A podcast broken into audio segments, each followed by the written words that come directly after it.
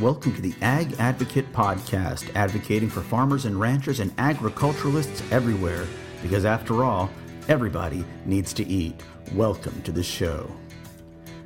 Thank you so much for joining us for episode three. My name is Jason Dias alongside Brooke Reiniger, and I started by asking young Brooke, it is that seminal moment that we all experience called the senior year. As the president of the Marion FFA, let me tell you, first of all, that senior year goes by very quickly. But what's going on right now in the final spring semester of your senior year out at Marion High School?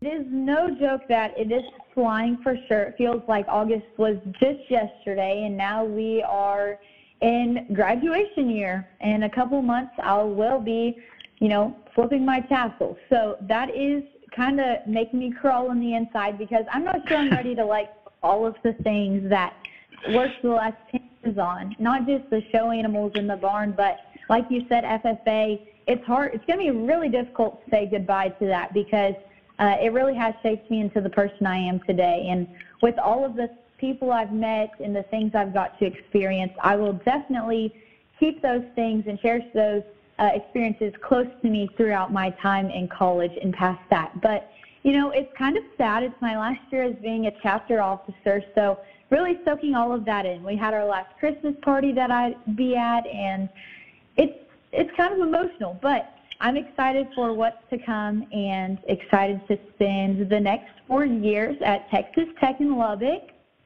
Oh, all right. That's going to make our buddy Mandy Joe over at the co-op very happy. That's great. Congratulations to you.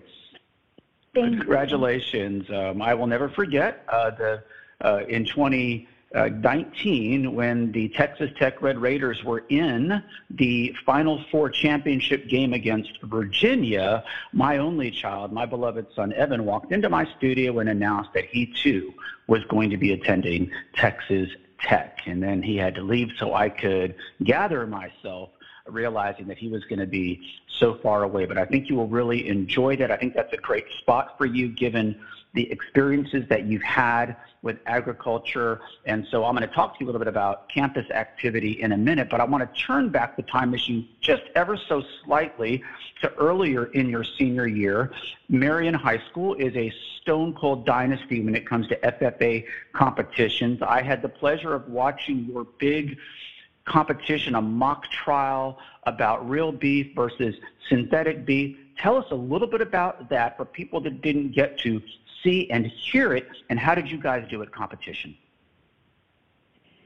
So, in the Ag Issues Forum competition, we had seven individuals on the team, and it's it's a contest where you talk about the pros and cons to a current issue or something that's being debated in the agriculture industry. And the topic we chose was, like you mentioned, Jason, clean meat versus synthetic meat, or some call it clean meat some call it cultured meat, lab grown meat, cell based meat, all of the different words that they have for it. But that's the that was our topic, and so we talked about the pros and cons, and uh, really just our goal was to talk about or make our audience more aware of what was actually happening in grocery stores and what they need to look out for. Because some people just simply don't understand or aren't aware of what is going on with industry. And that's one of the things that's kind of been brought up and is super popular right now since it was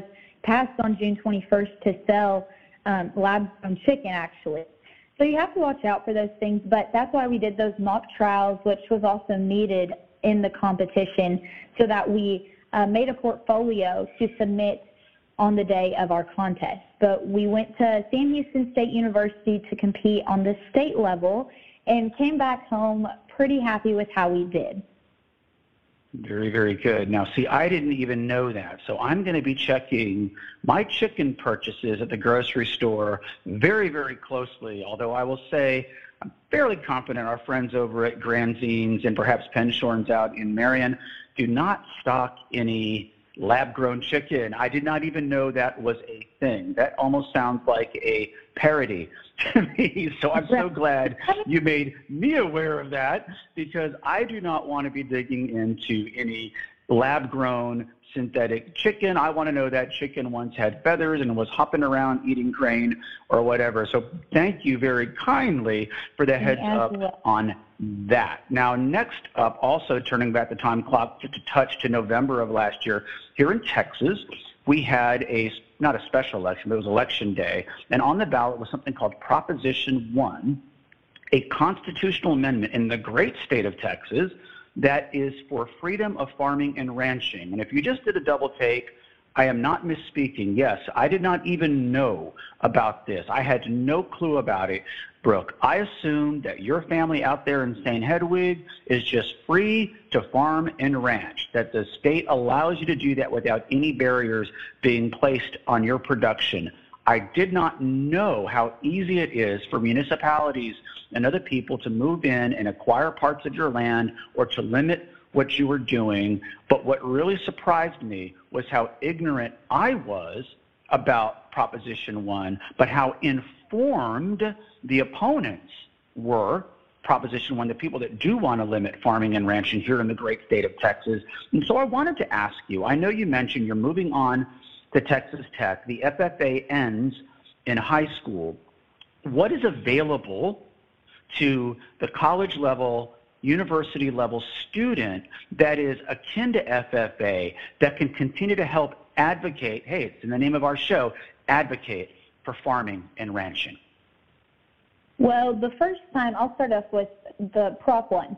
The first time I heard about Proposition 1 and the right to farm was back in July when I spent a week at the Capitol with the Texas Youth Livestock and Agriculture Ambassador Program, which is great if anyone's interested in looking for something to do while they're in high school to advocate for agriculture, like the name of our show.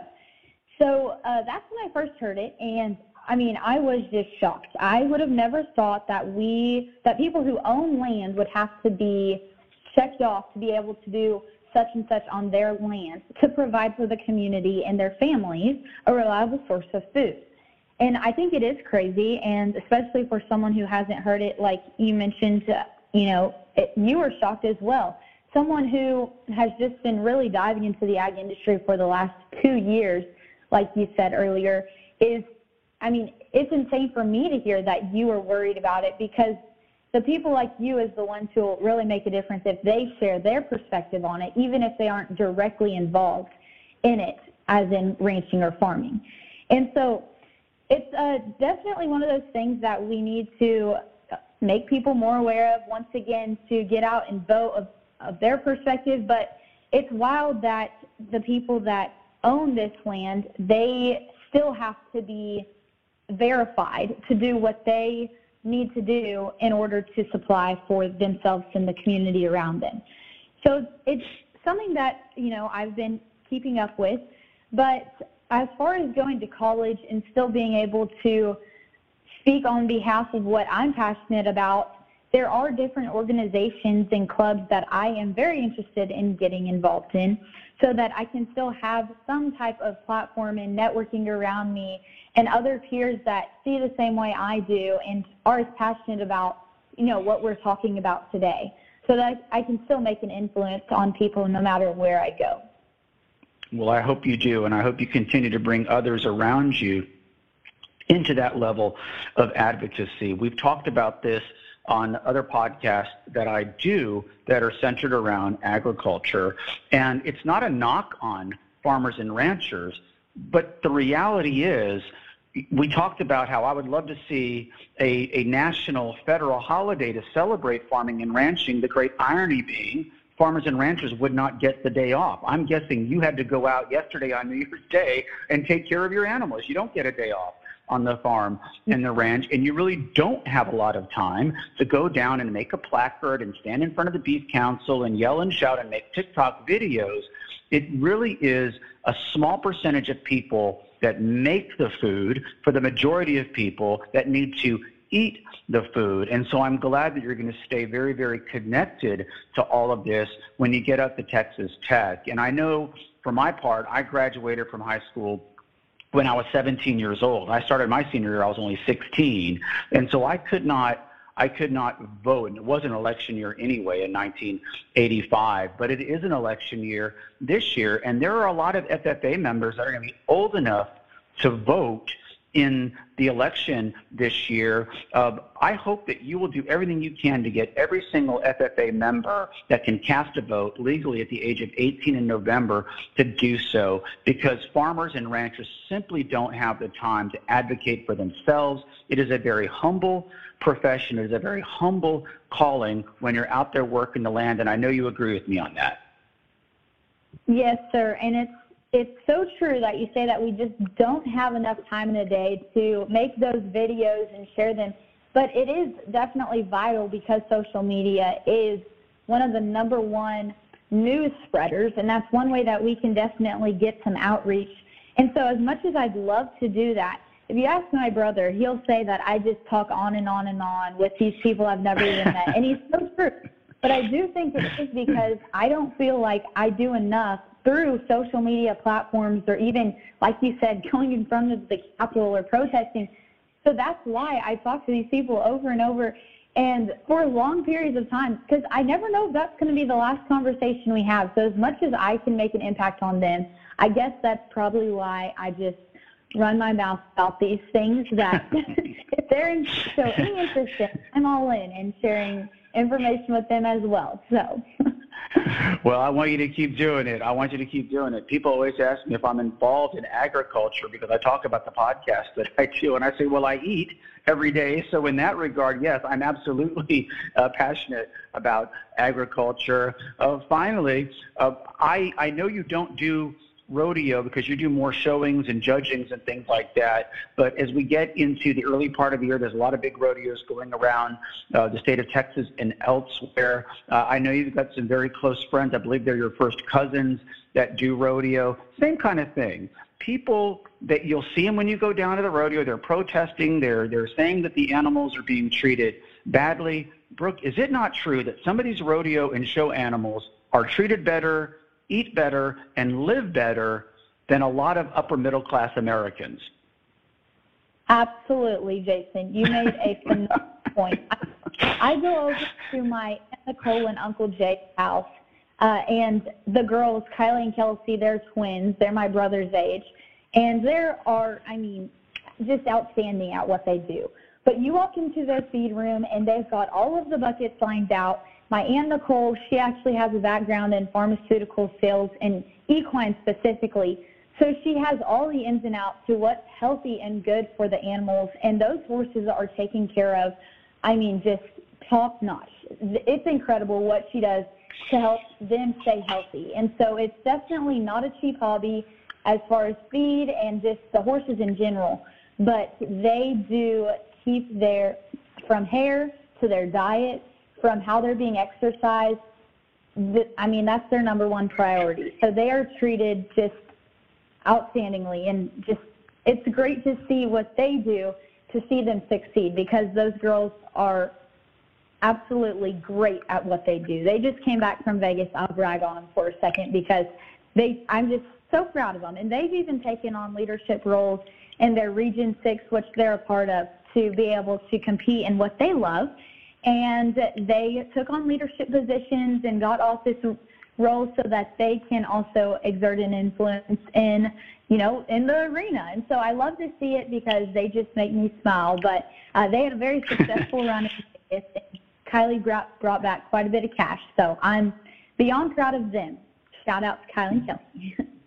Awesome, and of course, I mentioned on the on the setup that I, I met their dad over the summer because he came out here and saved me from the sweltering August heat when my air conditioner went down. And I will never ever call anybody other than Reiniger Air Conditioning and HVAC. Maybe you can send us a picture of the young people with their awards, and we'll add that to our scroll on the episode description. Um, finally, uh, as you head into uh, the rest of the year. I know you've got a lot of great stuff coming up, but you mentioned something that I thought was so so sentimental about your wrapping up your time in FFA. If you had to pick one thing, and I know it's not easy. Is there one event that you've experienced during all of your time, not just in FFA and all of your agricultural advocacy, that you said, wow, I never dreamt I would do this? I kind of think I know what it is, but I wanted you to answer that question. Well, I would have to say, you know, getting that acceptance email to go to Australia, yes. that was a world changer for me. Literally. I mean, going across yes. the world, my first time on a plane, I never expected myself at 17 years old to get up and get on a 16 hour ride plane over to a different country to experience agriculture. And I cried when I figured out I was going because I never did expect it. And it was just, I had no words, you know, at the time because yeah. I couldn't believe that I had put myself in a position where I was able to accomplish that. And I was just so grateful, so blessed, just all the things in that moment. Yep. Yeah. You mentioned a 16 hour flight. I've been to Australia. I know how long it is. It's on the other side of the world. It's in a completely different hemisphere. Did you find, however, when you got down to Australia and you got to meet other farmers and ranchers who sounded a little different, spoke a little different, perhaps had different customs, that there really was a commonality, a brotherhood and a sisterhood, a fraternity and a sorority around farming and ranching that is probably the same anywhere in the world where it's done. Did you experience that? You know, I did, and it is. It's like a brotherhood. They work together. Farming and ranching, it's not just a job. It's not just a source of income on a good day. It is truly a lifestyle. And especially both farming and ranching, you know, it's a monopoly. One thing goes bad and that could be it for the year. And you could have trouble, you know, raking in that income for your family and supplying for them. But since people like this know all over the world, those that are involved in farming and ranching, they have some sort of care for each other and it's just like they know, you know, what's on the line. And I love to see it because it, it's a brotherhood and you know, it's like a right. some kind of organization that's worldwide, except we're all separate and we all do different things, but at the same time, we're like bonded in some incredible way, and it's kind of undescribable, but it is special. So I love uh, seeing that and how they interact with each other, those that work on the farm or the ranch together, because they're all working towards the same thing. Absolutely true. Hey, my name is Jason Dias. Her name is Brooke Reiniger. You've been listening to the Ag Advocate podcast. And as we like to say here, we don't care who you vote for. We don't care what kind of beer you do or don't drink. In the next 10 days or so, you're going to need to eat. So until next time, we'll talk to you soon.